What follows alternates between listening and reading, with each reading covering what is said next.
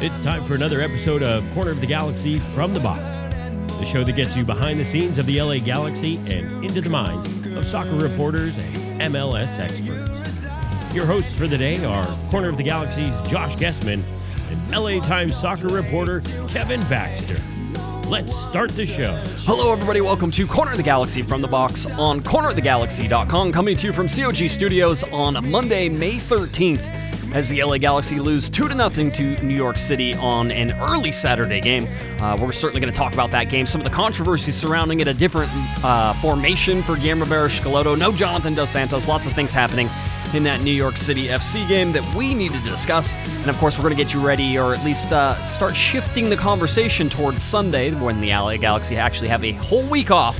Uh, or at least a whole week between games, uh, where they'll play Sunday, May 19th against the Colorado Rapids at Dignity Health Sports Park. Their last game of May played at home, and then two more on the road. Still talking about that schedule and how that's going to go. Standings, some LA Galaxy alumni news as well. Lots of stuff going on, and a very busy show to help us talk about all of it. He's back from uh, the Bay Area as he was covering the U.S. women's national team. Uh, welcome back to the show, Mr. Kevin Baxter himself. Kevin, how's it going, buddy? All right, how are you? I'm, I'm hanging in there. You travel safe? Everything good? Yeah, I'm a little worried about the women's national team, though. They got two more weeks until they leave for Europe. They have two more games to play in that span. One in St. Louis, uh, and then they go to play Mexico in Harrison, New Jersey, before they head over to Europe for the World Cup. The game they played against number 49 South Africa was not uh, was not a good game. I mean, I think it raised a lot of questions, and um, the, the team was there wasn't a whole lot of chemistry earlier in that game. And then afterwards, Carly Lloyd was talking to us and said you know, people complained about uh, how the U.S. looked in group stage in the group stage of the 2015 World Cup, and talked about how you know they were they were going to be eliminated in the knockout round. They just didn't look good, and, and what happened? They went seven and zero in the World Cup. Carly Lloyd scored a hat trick in the first 16 minutes of the final, and the U.S. won. So Carly Lloyd was give us some time to work this out. It's not time to push the panic button yet. But you know, when you have the number one team going against the number 49 team, and it's one to nothing at the 75th minute, not a good performance. Yeah, I was going to say uh, it's the same with the LA Galaxy. Don't peak too soon, Kevin. You don't want them peaking now. You don't want them playing playing well now. They gotta they gotta grow into it a little bit in that tournament. But yeah, I mean, you know that's sort of always the thing. Well, I'm, I'm glad you had a good trip. I'm glad that uh, that you're back here. Uh, the LA Galaxy did not have a good road trip and now have lost three consecutive games to start May off. Um, it, it, hasn't. I don't know if it's been unexpected. I think you and I, uh, you know, Larry, uh, Eric, everybody sort of hinted at how difficult this schedule was going to be, and then you throw in the fact that the LA Galaxy are missing two designated players right now. Uh, it's. I guess it's not surprising, and I know I got a lot of flack Kevin. I can't believe I, I I'm sure you don't believe it, but I got a lot of flack for saying that the Galaxy would lose to New York City on Thursday. Um, and I said it really comes down to, to two things for me uh, Jonathan Dos Santos and the fatigue that I had been seeing build with the LA Galaxy. It started in the New York Red Bulls game, uh, certainly was evident there in the Columbus game. And with only two days rest, I didn't expect it to get all that much better uh, whenever they played against New York City. And you could see the midfield and, and sort of the, the forwards and, and all sorts of fun things there that, that just were out of it. Um, well, you know, people look at New York City's record and say, "Well, this team's not very good. How come the Galaxy couldn't beat them?" And you know what? They haven't lost a game since uh, March 29th. They've only lost once this season. Yeah. They have a ton of draws, and yep. that's why their point total isn't so high. But they're unbeaten in their last seven, and uh, they've won their last two, including the Galaxy game. So, uh, you know, I, I I think that was kind of a, a a pretty good call on your part that New York City really has been playing a lot better than people give them credit for. Yeah, I mean they're one of the better teams the Galaxy have played. Actually, probably in the let's see, uh, Philadelphia is the Philadelphia and Houston are the top two teams the Galaxy have played in terms of points per game, uh, and then it would be New York City right now. And like you said, New York City hasn't lost. We talked about it on Thursday with uh, with Larry. Um, they hadn't lost, but they uh, but they hadn't won a whole bunch, and they had a better record on the road than they do at home. Um, so it's all sorts of things that that sort of manifest itself. I, I think if you're New York City and you look at this game, you're like, wow, look at all the space we have to run on this field field. And look how look how much better. New York City seems like it's one of those teams that will be better on the road just because their home field is such a postage stamp that it's it's just a stupid place to play a soccer game. Uh, well, not only that, but look at you've seen you know you've seen the video of turf coming up just about every game. Huge huge swaths of turf come up. Um, so yeah, Yankee Stadium is a horrible place to play soccer. Yeah, it, I, the, I don't know that uh, the Dignity Health Sports Park was much better. The field was better, uh, but the Galaxy certainly didn't put up a fight whenever it came to it. A, a two nothing loss in this. I thought the interesting sort of takeaways on this. We talked about no Jonathan Dos Santos and and still um, dealing with that hamstring injury, and he came in early. Guillermo said uh, that he came in very early on game day on Saturday. Remember, it was already a 1 p.m. kickoff time, which is stupid because the Galaxy should have played much later than that after traveling all that. But uh, it was nationally televised, which is why it was 1 p.m. But apparently, Jonathan Dos Santos came in really early in the morning, uh, went through the physios, went through everybody. They tried to get him ready, and then he sort of did a fitness test, and he said, you know, I still feel some pain. And Guillermo basically told him, hey, it's it's not worth it this early in the season. You know, we'll we'll, we'll have you back on Sunday versus Colorado. That'll give you a whole bunch of time to rest, and so we're not going to play. So Jonathan was did try to play in this game, um, but ultimately it was decided, I think, between the coaching staff and him, Kevin, that they just he they didn't want to risk, and I think that's a smart move. Well, I, am not sure I buy that whole story. I mean, Jonathan was at training the day before in, in shower sandals, um, uh, just kind of watching training, didn't participate in it at, at all. So, you know, he comes out of the game Wednesday at halftime, doesn't do anything Thursday, doesn't do anything Friday. Um, again, there's a lot of games left in the season. I, I, I think Guillermo had decided before Saturday morning that it was unlikely for Jonathan to play. Now, did he come in and did he try to play? Okay, I'll buy that. But I think Guillermo, uh, you know, for all this talk about a game day decision, I think he had pretty much made up his mind ahead of time. And, you know, figure into that argument the fact that they went with a totally different formation. Now, are we to believe that Guillermo just drew that on a on a napkin and you know at 11 o'clock on Saturday morning? No, I think he knew uh, you know, Jonathan may have came in and, and gone through the fitness test and stuff, but but for Guillermo to to make that, you know, uh, a drastic change to his formation and his lineup. I think he knew that. I think they worked on that in training. I think he knew that before Saturday morning. I, I think that's funny you said worked on it in training. They did a walkthrough on Friday. That was all they were really. I mean, they had a regen session on Thursday. They did a walkthrough on Friday. I mean, training at any point during this whole last week has, was non existent for this team, um, which is what happens whenever you stack these games sort of side to side. Uh, I thought it was really interesting talking to Guillermo. So you're, you're right. The formation is different. He basically goes with a 5 3 2.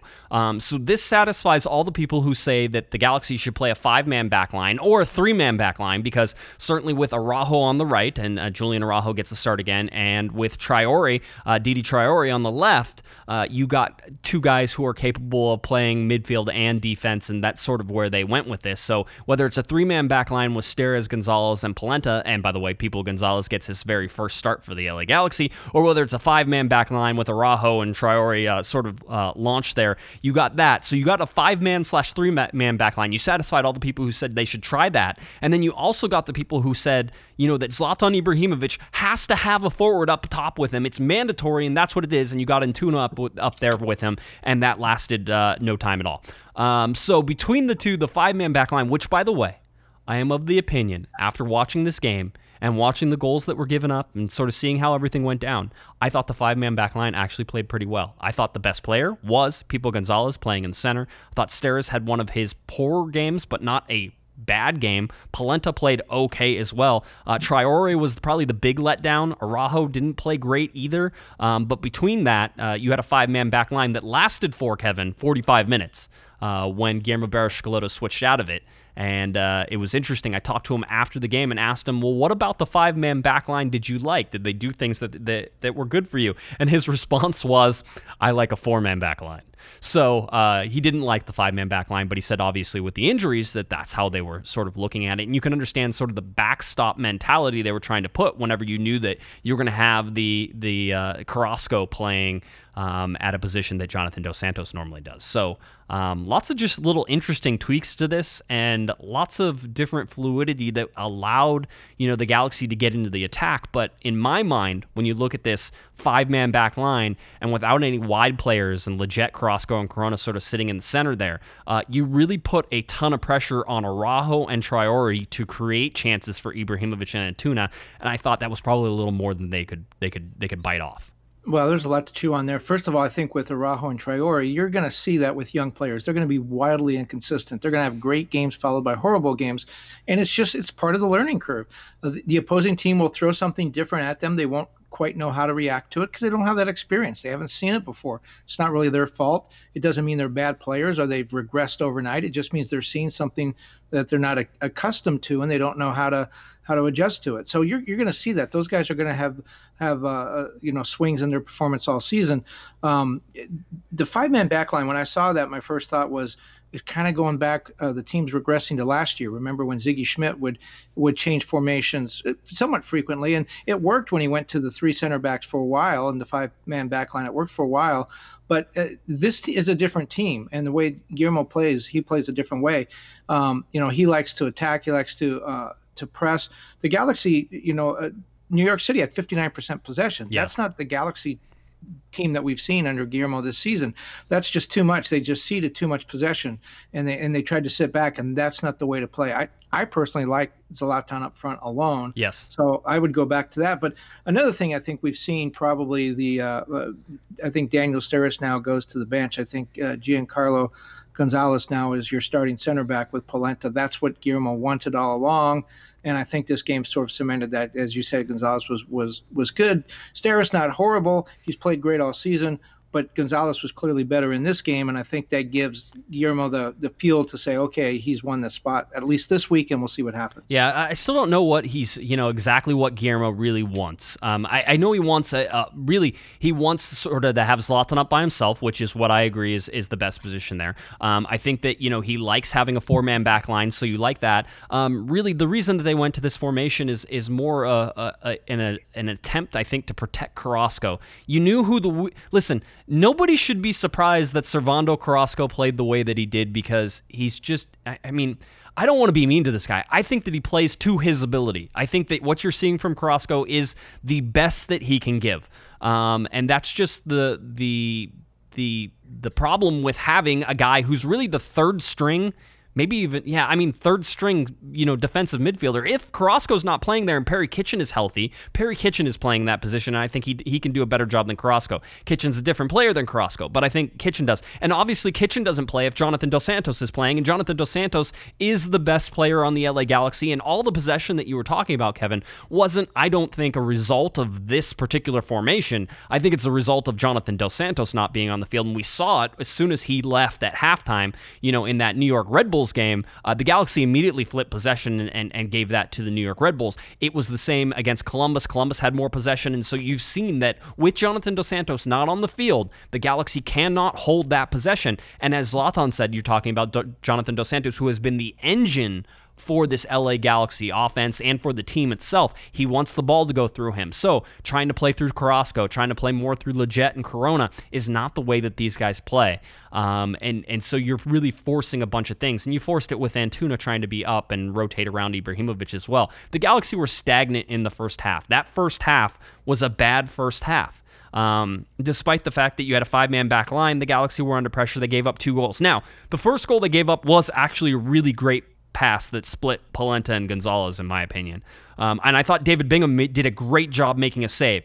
Uh, could he have pushed it wider? I don't know because, quite honestly, Tinnerholm was already in, um, so it was a good save to be able to make that. Uh, Dan Steres didn't didn't follow uh, Hebers as he was coming through, and that's that's what led to that first goal. The second goal, um, you know, is is all sorts of fun with handballs and and all that stuff. But if you look at this against New York City, FC, uh, who I think Kevin, you and I both agree is a good team, the Galaxy really gave up one goal and gave up a penalty kick as well. Whenever you look at it, so if you're looking at the defense and the five man back line slash, you know, when all of the goals were scored was against the five man back line, it didn't do a horrible job. I actually liked it. If the Galaxy could have generated some offense in return for that, um, I think that they would have been in a better position to sort of you know counter what New York City was trying to do. But on the whole, I didn't think the defense played poorly. I, again, it's just the midfield, and it has been the midfield ever since Jonathan Dos Santos has gone away.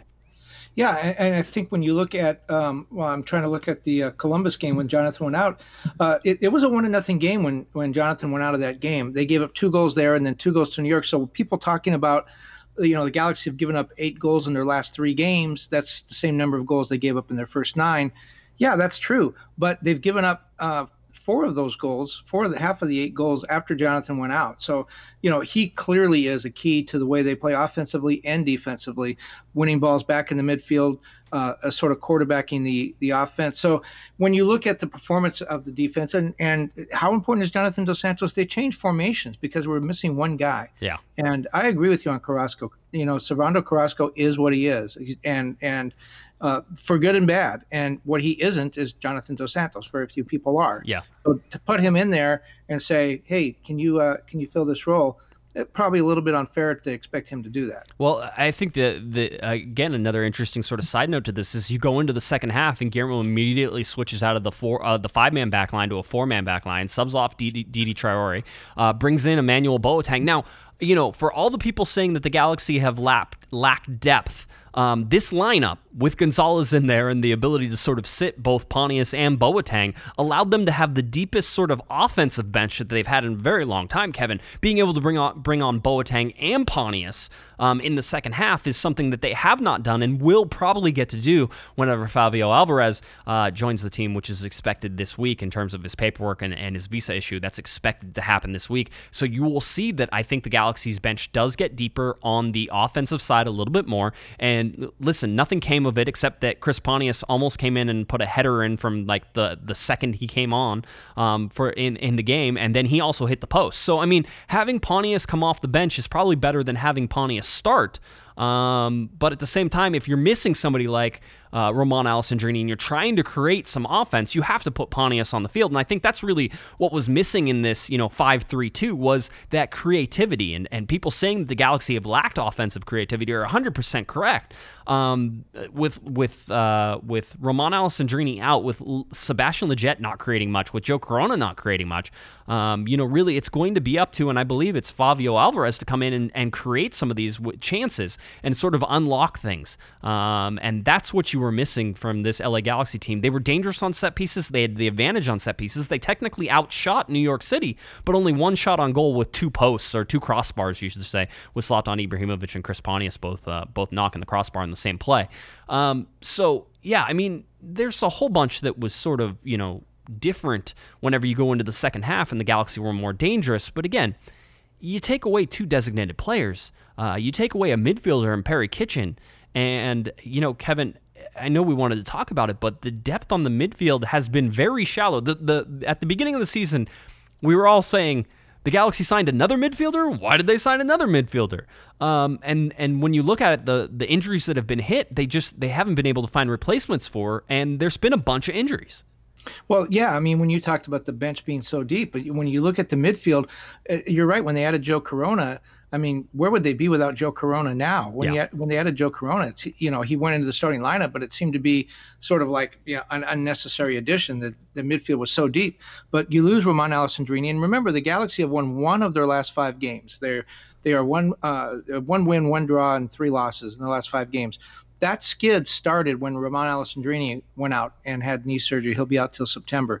So, as important as Jonathan Dos Santos is, and we agree that he is, uh, I, I don't think that it's just uh, happenstance that, that, they started to play poorly without Ramon Alessandrini. Now, uh, you're talking about there's no creativity really from Sebastian Lletget, and then you move Antuna up to a forward position. That takes even uh, the, some of the creativity that was in the midfield takes it away. Um, yeah, you're right. You're missing two designated players, Roman and Jonathan Dos Santos.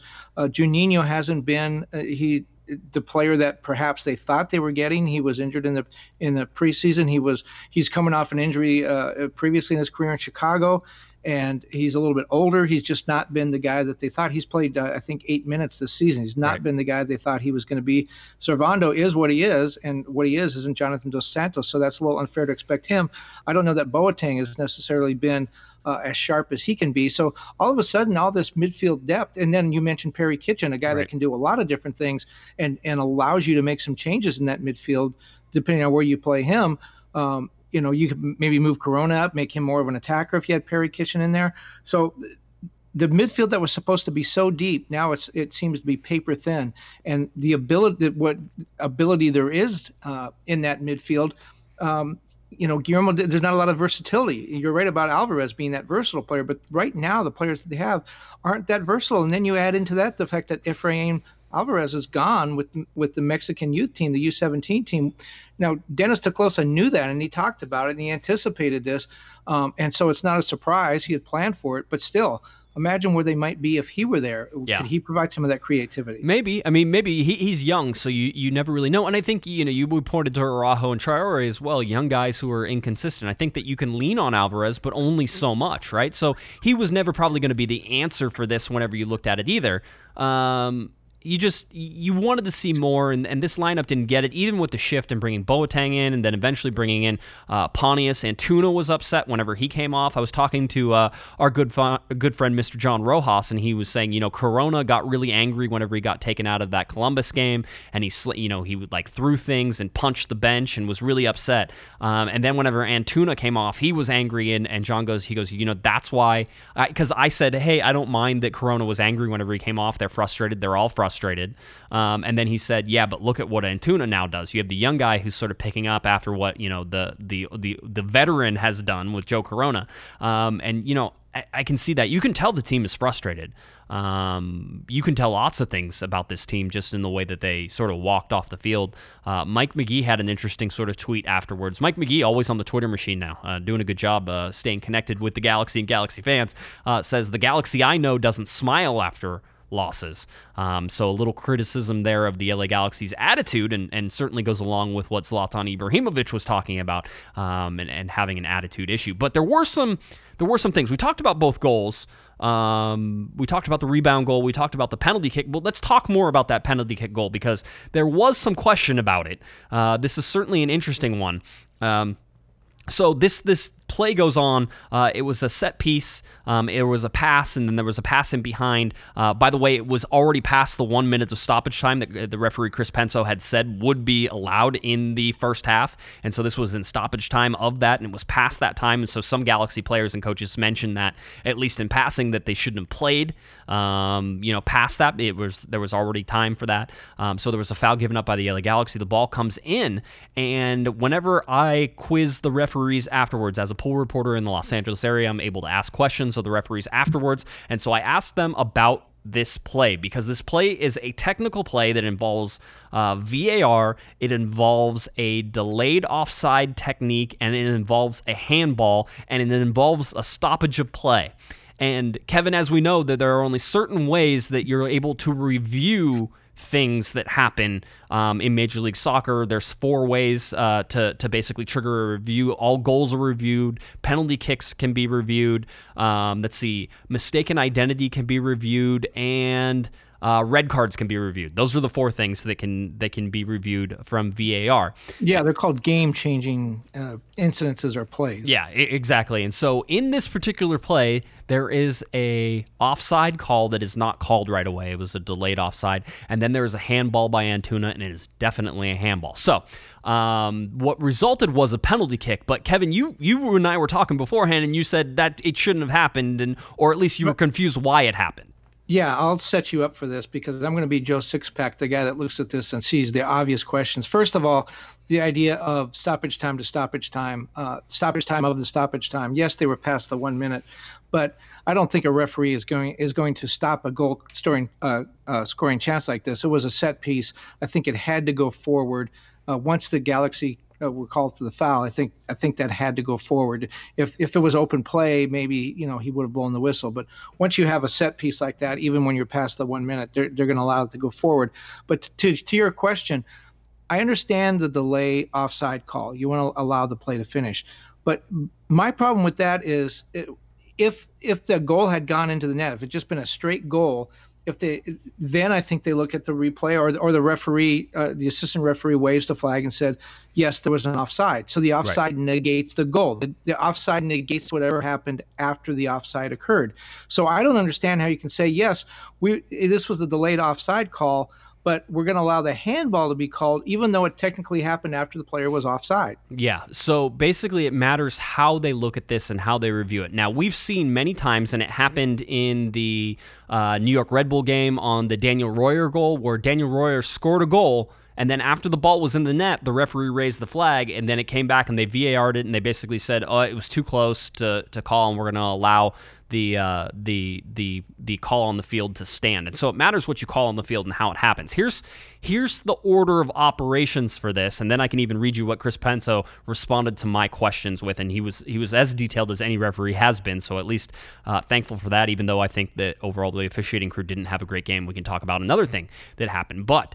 Um, whenever you look at this play, it's about the order of operations. And in this particular case, the order of operations is this is that there was a handball in the box, and that handball in the box, all right, was then stopped the game. Okay. That handball in the box stopped the game. So there was a penalty kick awarded to the um, to New York City because of the handball in the box on Antuna. Then after the referee pointed to the spot and said that we're stopping this play for the handball and the penalty, he already knew that there was an offside because the referee had been in his ear saying delay, delay, delay, delay. This is the, delay offside technique. It's not a rule, it's a technique that they use. And basically, it is there is a really close call. I think he's offside. I'm not going to put my flag up because we want to be able to look at this on VAR and let this play out. It was the Daniel Royer thing. It was the Chris Pontius thing um, even whenever he scored, but a little bit different because they actually ruled that one onside. But it was the Daniel Royer play all over, and we've seen it over and over again in Major League Soccer.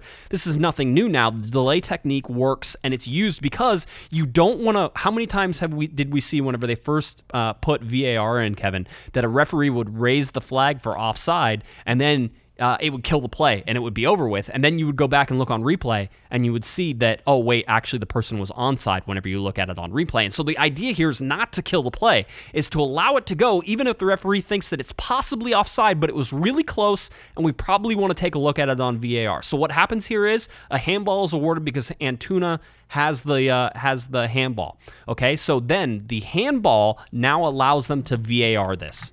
All right, so this is the easy part. They now allows them to VAR it. So because they're going to look at the handball and see if it really was a handball, then because of the possession and the offensive move that was made by New York City started before that, you're able to go back um, and just keep going back. And so you went back to be able to see if whether or not it was onside or offside. So the offside call, the delayed technique that they used, went back. And if you look at the replay, he's clearly onside when the ball is played to him. I think it's Tinnerholm, uh, or it could have been uh, Ring who got played in. And so he's clearly onside. So then the penalty kick is allowed to stand. All right. So it's the order of operations. The penalty kick and the handball allows them to go back and look at the offside. Otherwise, the offside's not reviewable on its own, Kevin, as we know. And so if you went in the order of the way you saw things, which was the referee probably thought there was an offside and then would have raised his flag. If this was like without VAR, the flag would have come up and the and the handball never would have happened. But he would have gotten the offside call incorrect. So that's sort of how it goes. Does that does that make sense, or have I confused everybody? Yeah, it, it does make sense, but I just it it, it does seem like there's a, a, a whole different layer of rules. Um, yeah, you know, to, to the way that these things unfold. Well, I, and I, I do like the delayed uh, uh, offside call, by the way. Allow the play to continue. Um, you know, uh, uh, and and coaches are telling players, you know, play until the whistle blows. Yeah. You know, if you think there's an offside, don't stop. a lot of defenders do that. Yep. They think there's an offside and they'll give up on the play and then it's reviewed and find out no you know the guy was on on side. You just gave up a cheap goal. Yeah and and that happens. I'll, I'll tell you this and i think that it's uh, taylor twellman and i got into a little discussion about this on twitter for the new york red bull game uh, when pro came out and got that call all wrong and then they went by and tried to like double down on it when their review and still got it wrong um, whenever you look at it. So um, but whenever you whenever you look at this it's the fact that there's no information um, and there's no information being disseminated to the fans who are watching, to the broadcasters, to the reporters. Um, if it wasn't my inclination to know this was a controversial call and the order of operations that needed to happen in order for it to happen, uh, there wouldn't have been a question asked about this because the other poll reporters were not interested in having a poll reporter question asked about this. I was the one who went out and asked about it um, and actually asked three questions, and, and Chris Penso gave a detailed paragraph on why that was. And it makes sense, and you can look at that and say, okay, at least I know your understanding of things from your perspective. Even if you disagree with the call, you can understand the look of, of how they sort of got that done. Now, that's not to leave the, the Chris Penso and his crew out of the controversy light because there are two more incidents that came in here and two more controversial incidents. One of them involves Zlatan Ibrahimovic and Sean Johnson. Yeah, yeah. So Zlatan loves VAR, doesn't he? he? He's he's a big fan of this. Um, but the but the first one I want to get to before we get to the uh, the net grab between Zlatan and Sean Johnson is that Zlatan Ibrahimovic in the second half was absolutely fouled in the box it is clear and obvious, even if you go on MLS's own site and they had Bobby Warshaw, who I think 90% of the time gets calls wrong. Uh, he actually looked at this one and said it was clear and obvious, only because it is clear and obvious that Zlatan Ibrahimovic was able to get his body around the New York City defender, um, was able to poke the ball away from the New York City defender, and the New York City defender absolutely fouls Zlatan Ibrahimovic in the penalty box. Uh, now, as a pool reporter waiting for the referees outside the locker room, I was able to see an interaction between Dominic Kinnear and Guillermo Barros-Schelotto and the rest of the coaching staff, and they were talking about it as I was walking by, walking by, and I was able oh, to. So this sounds like a delayed argument, it, you, or the delayed discussion you were hearing. I think that's neg- negated by the VAR. You're it, not allowed to talk about that. Yeah, well, well, this was just the coaching staff, so they weren't talking okay. to anybody. So it was just it wasn't a referee, but yes, you're right. It would have been a delayed, and it would have negated everything. Um, but they were talking after the game in the in the hallway, and as I was walking by to go basically hang out in front of the referee locker room, which is the job of the pool reporter, um, Dominic Kinnear was talking to Guillermo and basically saying, no, they said they never even checked it. Um, and so then after I sort of was trying to piece what, together what they were talking about, it was this play. And it was clearly a penalty kick. Penso missed it. VAR did, looks like it did not issue a review. Now, we don't know that because I wasn't able to ask a question about it because I'd already used up all my questions on the first goal. Um, and so that was that was unfortunately that's how that's how this works. You only get three questions, and I probably could have done a better job. I'll, I'll work on that. But um, you know, it was it was interesting. So then I asked Zlatan about it afterwards, and this was when Zlatan was like, "You need to get rid of VAR," uh, because he's 100% right. Zlatan wins this ball. He doesn't foul the defender. He does everything he's supposed to, Kevin. And VAR can clearly go to the video, and you can look at it and say, "Oh my, okay, yeah, that's a penalty kick." And well, the Galaxy should have got when Zlatan says get rid of VAR, you have to explain what he means. He means exactly what you're saying that they didn't even review it. Yeah. If you're not going to review a play like that um, and prove that Zlatan was right if you're not going to use VAR in instances like that, why do you have it? Yeah. I, I mean, no, that, that's Zlatan's argument. If you're going to have it, right. use it. If you're not going to use it, then don't have it. He's right. I mean, you know, you look at this, and I will say there were some questionable calls. I mean, some really questionable calls. The LA Galaxy were, were whistled for 19 fouls in this game to 10 fouls for New York City. Uh, three yellow cards for the LA Galaxy to one for New York City. Um, so you look at this and you sit there and say it was a slanted field. Grant, I, I, will I will say this. Granted, the LA Galaxy, even if they got this penalty kick, were not winning that game. They weren't in a position to win that game. They probably shouldn't have won that game. But it does change things. You never know. Could they have gotten a draw out of it? Yeah, maybe. And does a point look better than zero points after that? Yeah, it it helps. All of that stuff helps.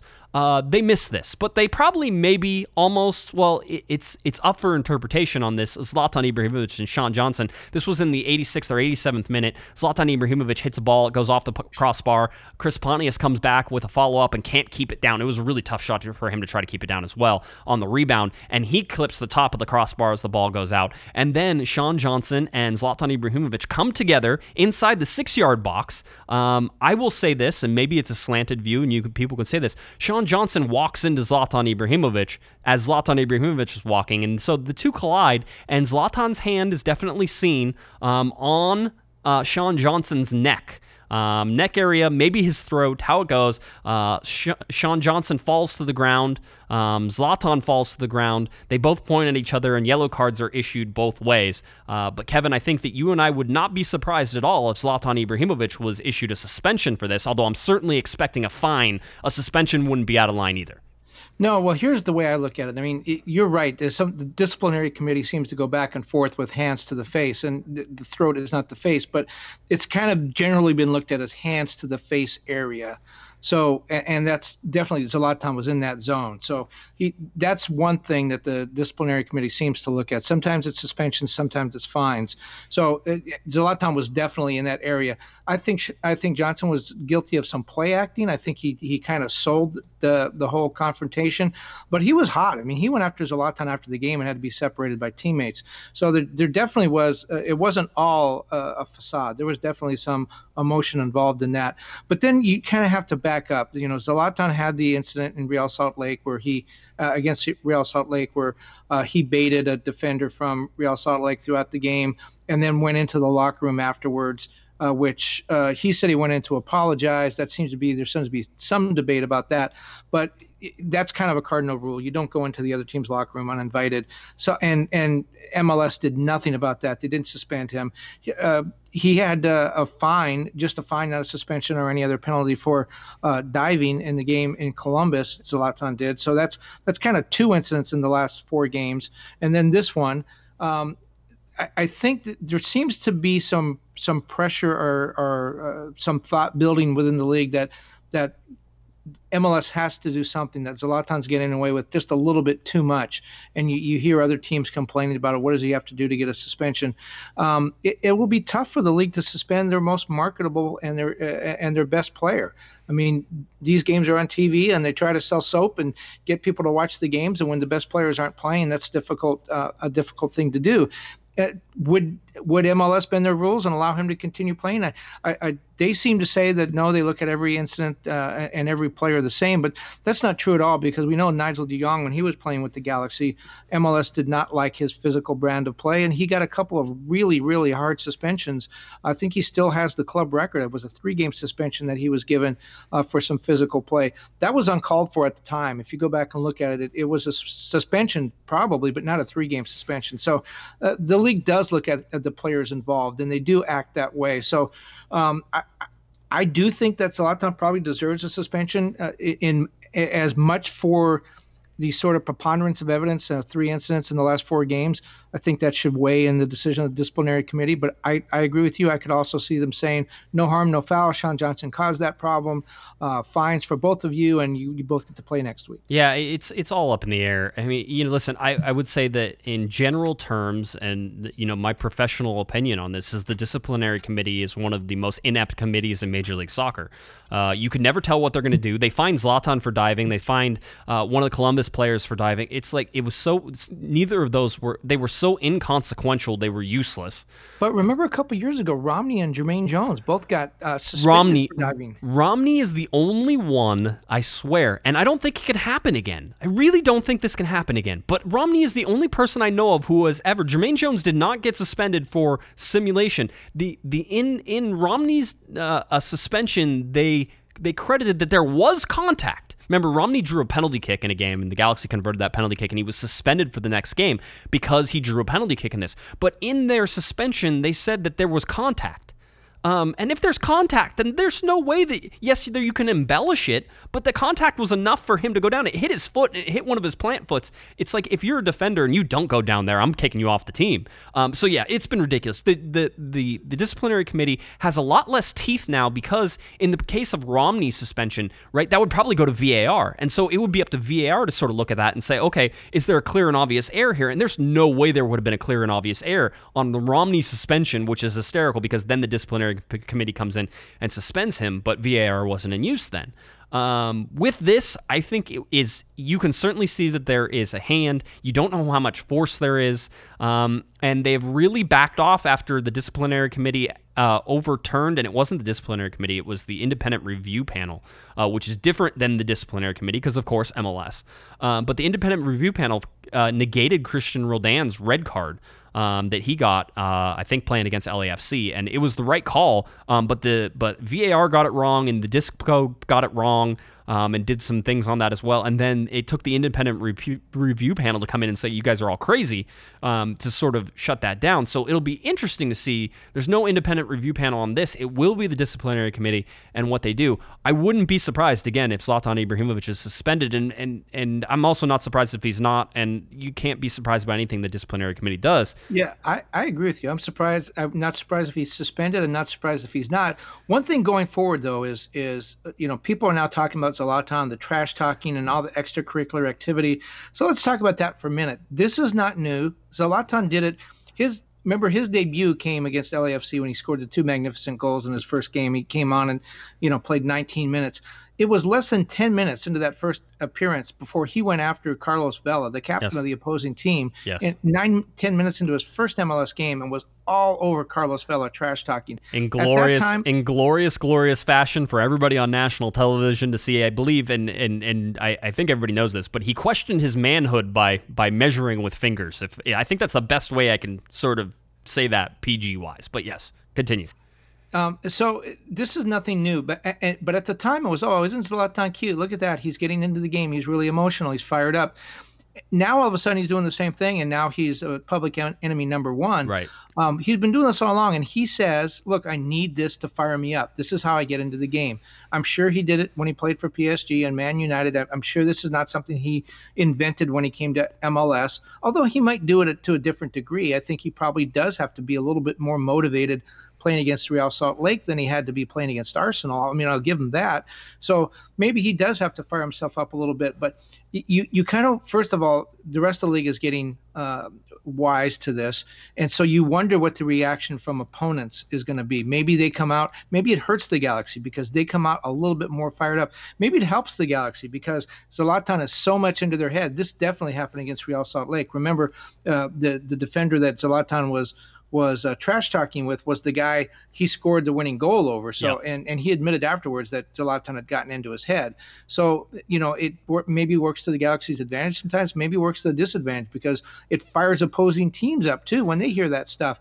Uh, there was a pitcher for the Texas Rangers. I'm going to tell another baseball story. There was a pitcher for the Texas Rangers a few years ago, Vicente Padilla, that used to he used to hit uh, opposing players on occasion and would throw inside a lot.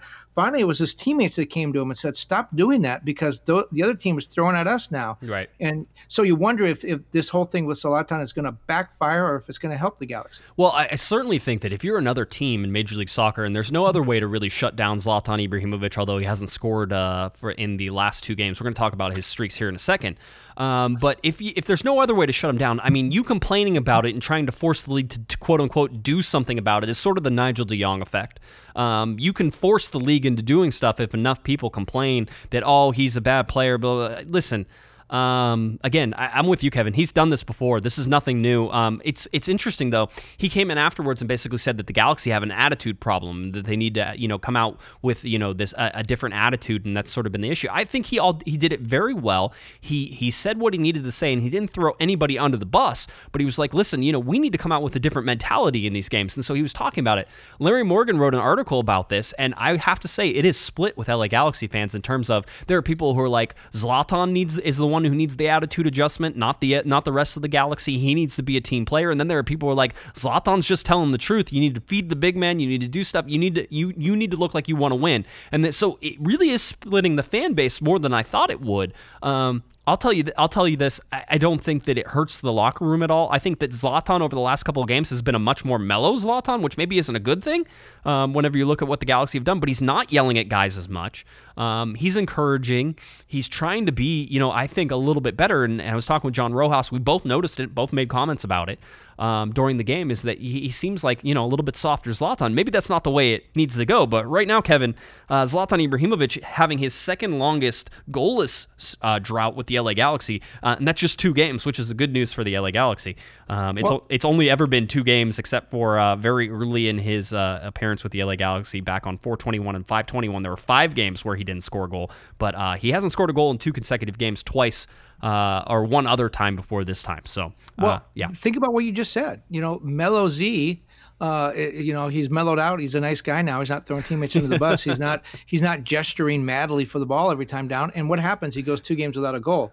So what do you what do you want? Do you want you know Zlatan to, to come out fired up, demand the ball and score a bunch of goals, or do you want him to be nice and and, and you know and and play with others nicely and share the sandbox and then the, the team loses you know what, what do you want there's sometimes there's a price to pay for victory and maybe Zlatan needs to be kind of a you know the dirty guy and and fire things up and that's how it works the one thing about the trash talking i will say though is if opponents try to come back at Zlatan, that is really a, uh, a recipe for disaster because there is no way that you can get in Zlatan's head. No. Anything you say to challenge him is just going to make him that much better. Yeah, no, it's it's fun to watch. Uh, I by the way, I did a little research. I know I was sharing this with you, Kevin. Um, looking at Zlatan Ibrahimovic, and when he doesn't score goals, uh, the LA Galaxy are one nine and five in games that Zlatan plays um, but does not score a goal. That's 15 games, one nine and five um, in those games. So nine losses basically out of those 15 games when Zlatan doesn't score a goal. The five draws okay. The one win was against uh, I believe Montreal. Um, and that was whenever Zlatan got a red card in the Montreal game, and then the Galaxy came back and actually uh, actually played and, and, and won that game.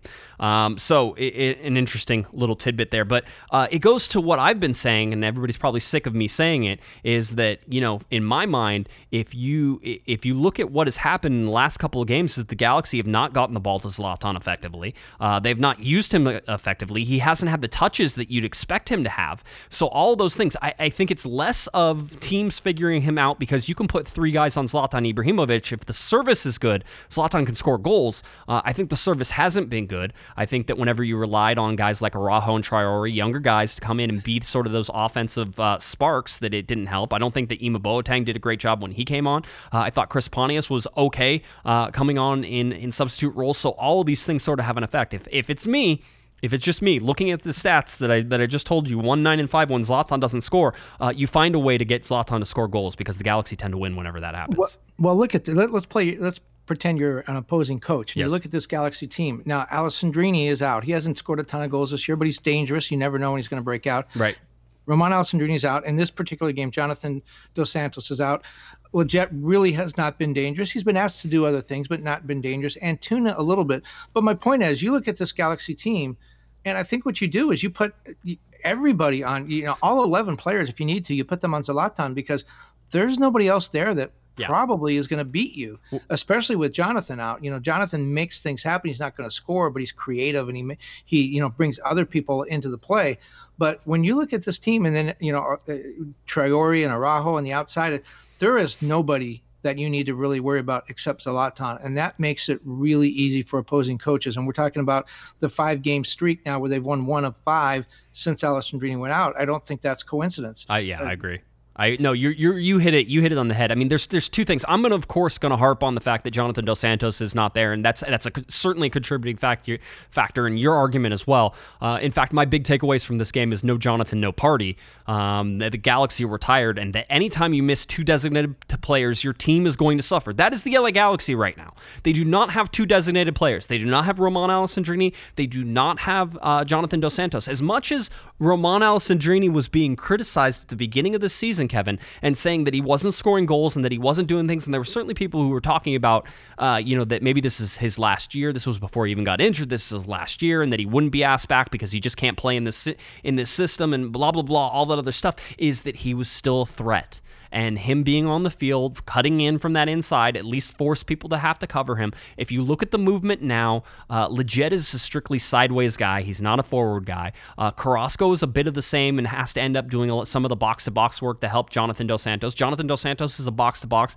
He's not necessarily a guy who's going to get forward. And by the way, as soon as he figures out when to make that late run, the LA Galaxy are going to score so many heap loads of, of, of goals. It's ridiculous. Between Lletget, Corona, and Jonathan Dos Santos, the late run coming into the top of the box is there and it's open all the time as everybody goes to collapse on Antuna and Ibrahimovic. But whenever you look at this of what they're trying to do, you don't have that creativity there. And I think that what you're hoping is that a technical player like Favio Alvarez can come in and be that technical guy to open up doors. I'm not saying he's a goal scorer, and I don't necessarily think you need a goal scorer. Romain Alessandrini wasn't scoring goals this year, but he's a threat to score, or he's a threat to make that final pass, or he's a threat to give the assist. And if that's the case, then I think the Galaxy get a whole bunch of creativity. And then if you hold your breath until September and Romain Alessandrini actually does come back, now now I think the Galaxy are once again cooking with fire. It's a long way, and you can't certainly wait for Ramon and expect Ramon to be available for you.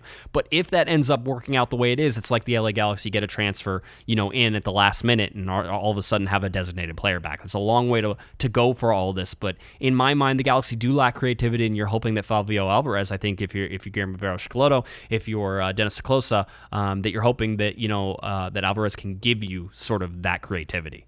Well, we just played opposing coach. Now we'll play Galaxy coach for a minute. Yeah, uh, Favio would be the obvious answer to that. But I disagree a little bit with Lletget uh, about Lletget. I think he can play that cutter role. I think he played it when he started with the national team under Bruce, and you know he he scored a goal with the U.S. national team right. this winter too. So he can score. You know, it, maybe what you the best thing you do is you put Favio in that Romain Alessandrini role and, and hope that he thrives in that position. By the way, even if Alessandrini comes back in September with the condensed MLS schedule he's only going to have a couple of regular season games. He's certainly not going to uh, have a huge impact on whether or not the Galaxy makes the playoffs. Now he might help them in the postseason, but he's not going to get them there. You know, I, am kind of a believer in you. You set your your your style and your formation and your philosophy of how you play. I mean, look at Barcelona yes, I know Messi's been there most of the time, but they were playing that style before he came, and they will they will play it afterward. I, I did, I, as you know, I was in Barcelona in February and spent a lot of time talking to people with the team, and they talk about how the style of play is paramount. They will not get a coach, they will not bring a player in uh, unless they those people adapt to that style of play. And I'm not saying the Galaxy is Barcelona by any stretch, but the the idea of changing formations and all that because you're missing one or two players I'm not so sure if that's the best way to go. And and I'm not Guillermo Barros That's why I'm doing this podcast and not coaching the Galaxy. Having said that, um, if you are missing Romain Alessandrini, maybe you move Sebastian Lletget out to that rather than, than ah. trying to to yep. redo the whole team and the whole formation. Maybe you, you put Lletget out there in the Alessandrini position, or in, in this case Favio Alvarez, and say, you know, we're going to play the same way, and you're going to be dangerous as he was, as opposed to changing the formation because you're missing a guy. Well, I, I think there's there's two interesting things I'll, I'll I'll say about this, and and the interest the really interesting one is what Guillermo Barros said. I'll save that for a second. So remind me if I go off on this first tangent and forget. So I need to talk about what Guillermo said about that particular situation. Um, but the second one really is you talk about subs and, and what happens, and I think if you're looking at somebody like Barcelona, and again we're not really comparing the Galaxy to it, but one of the reasons that Barcelona is able to do this stuff is that whenever you look at the subs and who they're able to bring on, there are guys who can play up to the level of the subs that went off. Yeah, they're not exactly, you know, maybe not the the top level best in the world players. I mean, there's no replacement for, for, for Lionel Messi, but they have guys who are able to play whenever Messi's not there. They're able to do things. I think if you're looking at Major League Soccer, you go to subs, Kevin, and there's always a drop off. There is no MLS team that I know of that brings in subs and all of a sudden you're like, oh yeah, that's that, you know, for the most part, that guy's just as good. Um, there's a reason that you have starters and there's a reason for subs. And in most cases in Major League Soccer, the guys who they have as subs are guys who they're like, yeah, these guys could start if we needed them to, but we don't need them to, so they're probably going to be used off the bench because they're not our first team sort of guys. In in different leagues, you have you have players who play the sub role. They are a sub. That is their job, and that's what they're supposed to do. Yeah, I mean, look at Man City brings like Kevin De Bruyne and and uh, Gabriel Jesus off the bench. I mean, there's not a lot of MLS teams that have guys like that uh, waiting for their their time to play. All right, so now going to Guillermo and what Guillermo said about your specific thing, talking about Sebastian Lletget and his positioning, and I am a, of the assumption that if you want to do and keep things the same as the possession and our, our same formation, and that's what you said, and I agree, you want to play, and I think Guillermo wants to play the same formation. I don't think he wanted to change this formation. I think the guys he had available and what he was trying to do, he he was sort of forced into it, and that's what he said. You know, it, it, was a way to sort of cope with the injuries that they had and and the positions that they were putting people in. So he he made that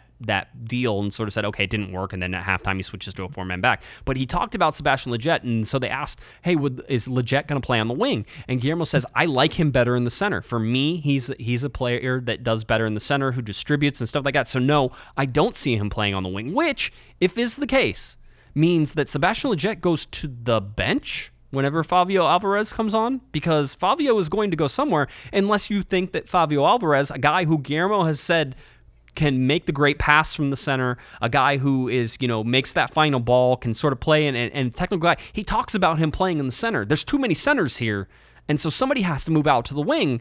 And so is the answer that Chris Pontius plays out there and Lletget goes to the bench and Lletget comes off the bench and fills in? I mean, that's the next question that you're going to get with Favio Alvarez. I'm still of the belief that you want to keep Lletget on the field because if you look on it, I can I rank Lletget higher than Pontius and I rank, rank him higher than uh, you know Boateng. And if that's the case, then I'd want to keep him on the field. But that's there's no guarantee of that apparently according to Guillermo.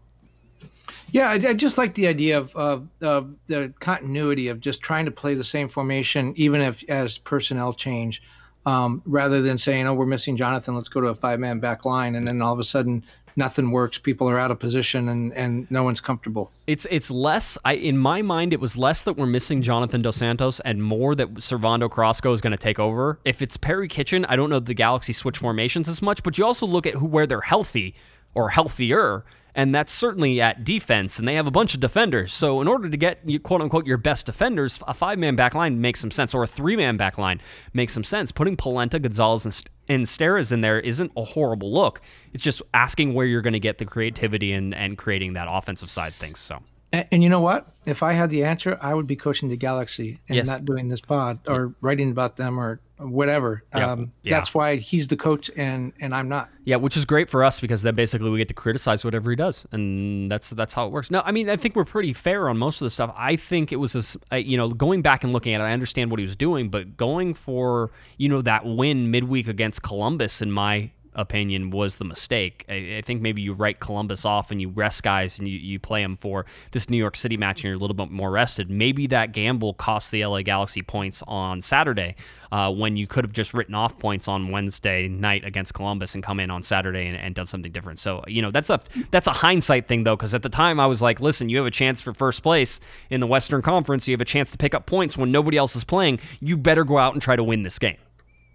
Well, I see. I agree with you what, what you're saying in hindsight because if you go from the weekend game in York, in in Harrison, New Jersey, and come home and then play at home at StubHub Center with the quick turnaround and one o'clock game, you're giving the guys a week off. They're they're on their regular sort of schedule, not a week off, but a week between games. You're giving them their sort of regular schedule. Where if you do the squad rotation after Columbus, then you're forcing people to play two games in four days. They're not used to that, and and maybe that had something to do with Jonathan's injury.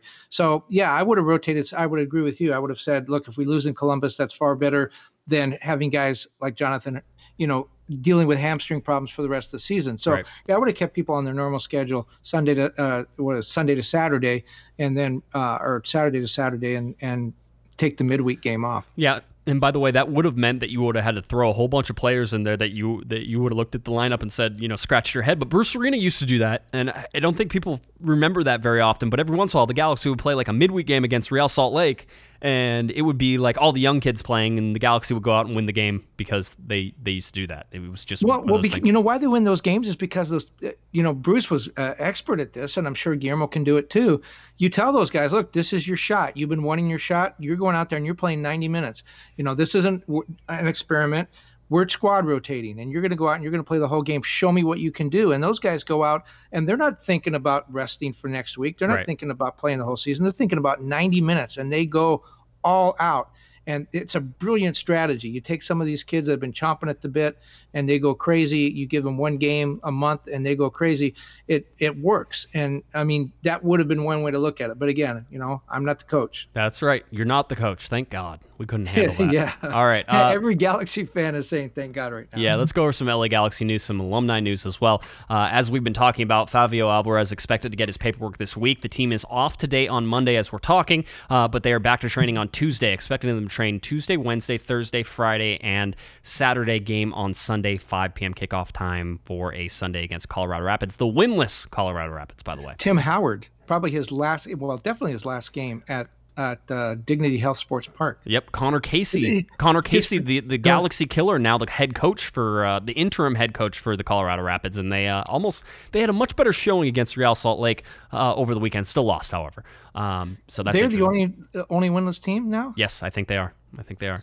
Um, so it's actually Tim Howard's first and last game at Dignity Health Sports Park because yeah, the last time he played there was the StubHub Center, and the first time he played there was the Home Depot Center. Wow! So they're the history of the facility in one man. There you go. Uh, let's see, Jonathan Dos Santos right now again. Uh, the team is off, but as we're expecting, uh, from everything that Guillermo said and everything that you know we've sort of heard about Jonathan and how it goes, is that he was borderline whether or not he was going to play on Saturday, and so that seems to line up that he will be available to play against Colorado on Sunday. That is at least the thinking right now. We'll have a Thursday live show to sort of get you ready for that Sunday game and and set that up. But that's the okay. that's the thinking. Let me ask you something. So, yes. um, it's a hamstring. We know hamstrings are mm-hmm. something that are going to bother him all season long. Even if he plays every game, it's still going to be there. We saw that what happened with his brother. He hurt his hamstring, and it was a two-year ordeal. So you're looking at Colorado, the only winless team in MLS, a, a, game that you would anticipate the Galaxy would be heavily favored in. You have a week to prepare to to get whatever person you, that you want to play that position ready. It looks like you might have Perry Kitchen available a little bit. Favio Alvarez back. My question is, do you rest Jonathan? Do you give him another week off, knowing that the team is weaker without him? Maybe you dress him and you put him on the you start him on the bench in, in, in case you know break glass if, in case of emergency but do you try to beat Colorado without him and give him another week off and make sure that he can play the rest of the season without having to deal with his hamstring for games they really need to win? I think if you're the Galaxy, that's sort of where because the it's a game that they need to win, and and so I don't think that you play it safe. I think that if there's any doubt in your mind whether or not Jonathan is is you don't need to be 100 percent 100 percent's not you you need to be in a comfort zone where he's like I'm not going to get injured. I feel fine. It's just more of a fitness issue. Like if he goes through the whole week and trains and there's no issues, then yeah, you start him.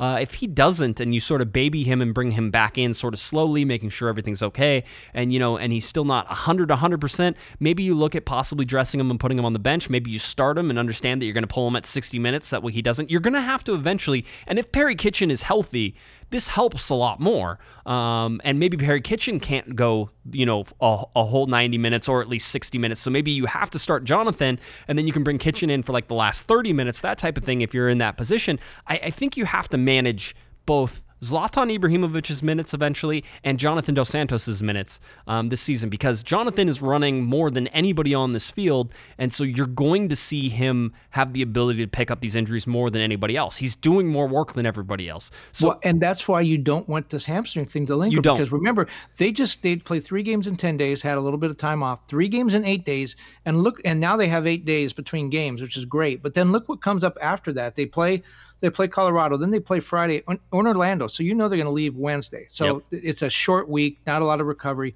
Then so they play uh, Friday again, leaving Wednesday. Then they play the following Wednesday in Sporting at Sporting Kansas City. Yep. Then they come home and play New England at home. Yep. So that's seven, eight, three, another three games in eight days. Yep. Then they do get three weeks off for the Gold Cup break, but Jonathan doesn't get that time off because he's going to be playing with Mexico. Yeah, that was sort of the, the next thing is that when you look at it, Jonathan Dos Santos, uh, you know whether or not he's available for the Galaxy this Sunday, it's it's a little bit of a question mark. But you know he's going to go to Gold Cup too. You need to win some games beforehand. So I think it's a balancing act. I don't have the answer. This is why Guillermo gets paid the big bucks to make this one because this is one of those where you want him back clearly, and even if it's Colorado, any team in Major League Soccer can beat any other team, and Colorado is certainly looking for their first win, and coming on the road is, is a place to get do it, especially against the Galaxy, so they'll do it. But Tata Martino is expected to call Jonathan Dos Santos up for the Gold Cup. Uh, Uriel Antuna has also been talked about possibly and looked at for this roster as well. So, you know, if you're the Galaxy, you're sort of running out of time in terms of when those guys are going to leave and when your break actually is. And usually they're going to leave before the break. That includes Sebastian Lletget as well. So the Gold Cup team um, for the U.S. men's national team, Lletget's probably on that team. So you see that as well. I mean, I think the only bit of good news that the Galaxy got, and it's bad news for Julian Araujo, is that Julian Araujo missed out on the U20 World Cup team after Tab Ramos says because of the injury, um, you know, that he had, that he wasn't going to call him into the camp. Um, and then right after that, you know, Araujo starts. So I don't know how much well, of that yeah, was really I, I think injury. Tab Ramos used that injury as a convenient way to, uh, Say, yeah. make that decision. By the way, in looking at that schedule, something just occurred to me. You were talking about alumni news earlier. Oh, so yes. Galaxy play Colorado, and then they have two off days, and then their last game before the Gold Cup is against the New England Revolution June 1st. Guess who the New England coach, or at least general manager, may very well be by that point? Oh, I know the answer, but you can tell everybody. Bruce Arena. Yeah. Yeah, that was, and I was looking at the schedule and looking at New England and seeing that and saying Bruce could be back. Uh, Taylor Twellman reporting right now, at least, that uh, Bruce could be named in at least one capacity, if not both capacities, of GM and head coach for the New England Revolution. Mike Magee put out a fun tweet and said, "Hey, New England Revolution, hire Bruce Arena as your general manager and hire Pat Noonan as your head coach." Um, which I thought was an interesting little twist on uh, on Noonan and uh, and and Bruce Arena staying there. So we'll see that. Um, what if it was Dave Sarachan getting the band back together again? Man, uh, it, New England can make worse decisions because we've seen them. So this would actually be, in my opinion, you know, getting Bruce back and, and into Major League Soccer well, is a good thing. my guess. I, we've heard this before. Apparently, Bruce was in line to go somewhere uh, to, to, go to New England earlier, but was only going to be in one of those two jobs. Uh, with the Galaxy, of course, he did both. I think Bruce is going to want to do both because New England is such a mess right now. I, I don't think Bruce wants to coach another man's team And I don't think Bruce wants to build a team and give it to another coach, unless it would be someone like Pat Noonan or, or Dave Sarachan, who right. he has a, a, you know very tight relationship with. They're very simpatico. I, you know, failing one of those two options, I think, or even Kenny Arena, if, if LAFC would let him go. Um, failing one of those options, I think Bruce wants to do both jobs because he wants to build the team he wants and then he wants to coach it. He wants he wants to build the team and then he has a vision for how that team will play and then he wants to coach it. So I, I think the smart money would be say Bruce does both things, and uh, he may be doing both of those things by June 1st when the Revolution come to Dignity Health Sports Park. Yeah. What a great homecoming that would be. It, it would be fun. I was I was looking at that saying, you know, that's that would be an interesting like you know little take on stuff. You talk about storylines. June second, by the way, Sunday, June second, seven thirty p.m. New England Revolution at Dignity Health Sports Park. Um, that's when you can find that one. The other LA Galaxy alumni news: Gyasi Zardes. That's right, the LA Galaxy right back. Sometimes he plays striker. Uh, no, most of the time he plays striker. Who's with Columbus? Just signed a multi-year deal as a designated player with Columbus uh, as a former LA Galaxy Galaxy alum, a great guy who has talked to both of us many times.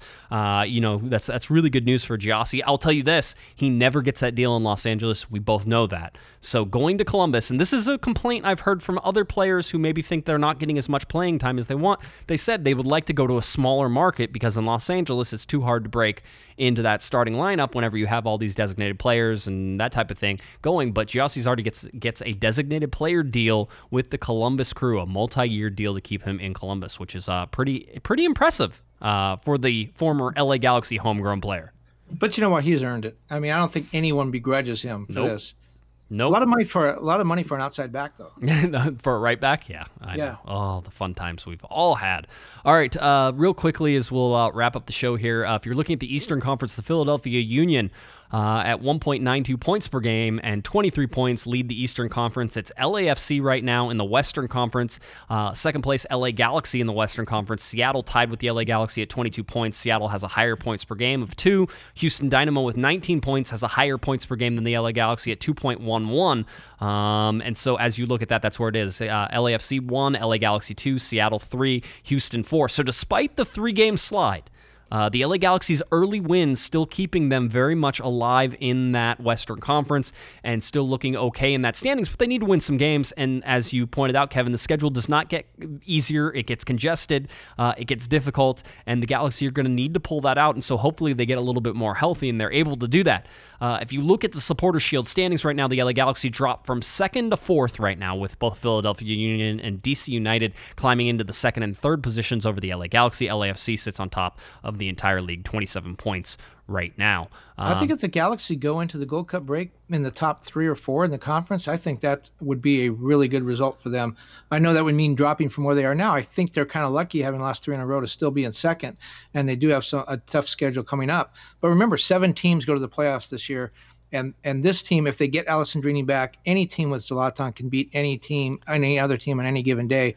It really, truly is. And I think Guillermo said this. Their goal is to get to the playoffs. Zlatan wants to win the supporter Shield, but the team goal is to get to the playoffs. And once you get there with Zlatan, yeah. Um, it, you know, all bets are off. And so if they're in the top three or four going into the Gold Cup break, that would be a really good position for them to be in at that point. Yeah, I think I think what we've learned so far from the LA Galaxy is uh, they aren't they weren't as good as uh, I think sort of that everybody thought they were, but they're also not as bad as a three game losing streak. I, I really think the schedule has more to do. The schedule and injuries really sort of forcing the LA Galaxy's hand. That schedule was tough. If you look at the games that they lost, these three games, they were the three tough games. Um, playing Colorado should be a win. You know, going to Orlando should be a reasonable chance at a win. It's a long way to go. Everybody knows that. It's a short week. Everybody knows that. Uh, but Orlando is no giant um, down there. Um, so you know, really, the you know Galaxy, their goalkeeper is right. Yeah, who's their goalkeeper? Which one? Brian Rowe. Oh, he's not a giant. No, no. I was going to say. But I mean, I'm just alumni news. Yes, alumni news. Yes, yes. Brian Rowe back there. Um, but you know that even Sporting Kansas City right now, with all the injuries they've had, had it, it's still a short amount of time for them to sort of recover that form.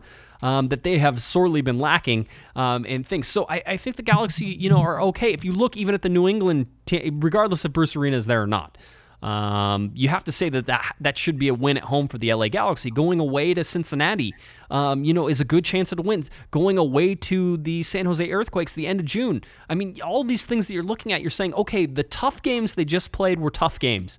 Um, there were some good teams in there, but the Galaxy have beat teams that were better than these tough games. So the schedule clearly had a had an effect on it. If the Galaxy can get some healthy bodies, they get Perry Kitchen back, they get Favio Alvarez in there. You let let the LA Galaxy also have a summer transfer window, which I still think could they could be active in the summer transfer window, so we could watch that as well. Um, you know, all these things being said, the Galaxy feel like a top four team, top five team in the West, and you know if they're in the upper end of that, Kevin, I'm not surprised. I'm not surprised if they're in the fi- in that five hole as well. But I think this Galaxy team is a much better team, and the defense is so much better than last year. People can complain all they want about the eight goals that they gave up, but I stand by it. This Galaxy defense is better than it was last year. Is better than the year before. They have pieces there. They put them together in the right way, in and the right things happen in the LA Galaxy. I think will be a, uh, a, a an upper level Western Conference team. Um, and that being said, you know, are, are easy locks for for you know the playoffs. They should be. Um, but you got to you got to snap out of this slide. How many teams in the Western Conference? There are exactly 12 teams in the Western Conference. It is just absolutely ridiculous that we play a whole season to eliminate eliminate five of them. When in fact, two of them are already eliminated. Colorado and, and San Jose are not going to the playoffs, and I don't think Vancouver is going to make a push for the playoffs either. So we're basically playing the rest of the season to eliminate what three teams, two yeah, teams. Uh, well, I mean, currently there are uh, let's see. San Jose has 11 points. Portland has 10 points. You know, Portland's been on the road. Portland's going to yeah. be yeah. Portland's going to be in the playoffs. Well, I would expect them to get better. Sporting Kansas City Yeah. is the surprise that's down there, though, Kevin. I mean, in I 11th think place, get better too. they should, and they should be a playoff team. I still don't believe that they're in 11th place, but you know, the, these bad starts are going to have an effect on on some of these teams. I think Portland's bad start is going to have an effect on it. The Galaxy would yeah, just but they got like 117 games at home starting in, in June. They do. You would expect that that would work for them. But if it doesn't work for them, right? If they can't get on, I mean, they haven't been playing well. So even if they're on the road, they haven't been playing well. Although winning on the road is hard. We've we've said that a million times. All right, we backed up in, into a bunch of different things. Uh, the Galaxy will face off against Colorado Rapids on Sunday, May 19th, a 5 p.m. Pacific time kickoff. Uh, this game on Spectrum Sportsnet, Dignity Health Sports Park is where you're going to find it. And of course, we're going to have a live show on Thursday to get you ready for that. Is there anything else, Kevin, that you wanted to touch on that we haven't Yeah, there's a lot of stuff, but we're out of time. Yeah, I was going to say one of the other things that we can sort of hint at, or at least tell you about, and then we can talk about it later if that happens. Rolf Feltscher made the 40 man roster for Venezuela. Um, that's the 40 man roster, not the, I think, 28 man or whatever it ends up being, uh, 23 man roster that eventually goes to uh, any of their tournaments. But Rolf Feltscher is on the uh, docket there for Venezuela as we go. All right. Hey, you know, and if if Giancarlo Gonzalez does replace Steres, and then we have Araujo and Feltscher, the whole back line is going to speak Spanish.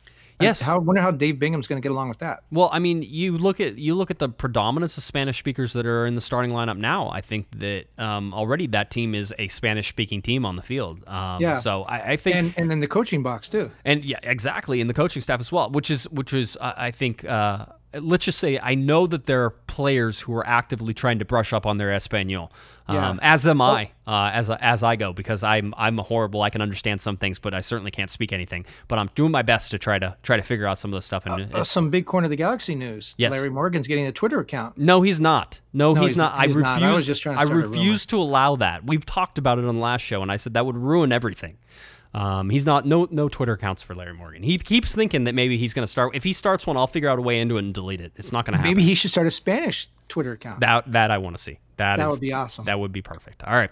Uh, anything else, Kevin? You good? Yeah, I think so. All right. Uh, if you're looking for Mr. Kevin Baxter, of course, head on over to latimes.com or follow him at Twitter at kbaxter11.